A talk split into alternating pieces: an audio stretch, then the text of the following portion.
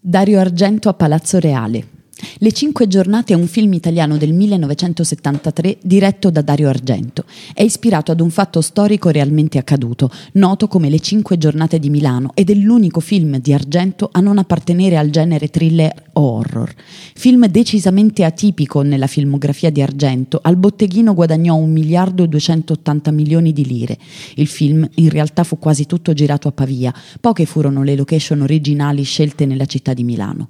Una di queste è lo scorcio di una città ferita, due amici che si incamminano, barcollando dopo essere stati picchiati dagli stessi compagni milanesi per aver criticato il comitato di guerra. Siamo in via Palazzo Reale, una via laterale al Duomo, proprio accanto al palazzo che per molti secoli è stato sede del governo della città.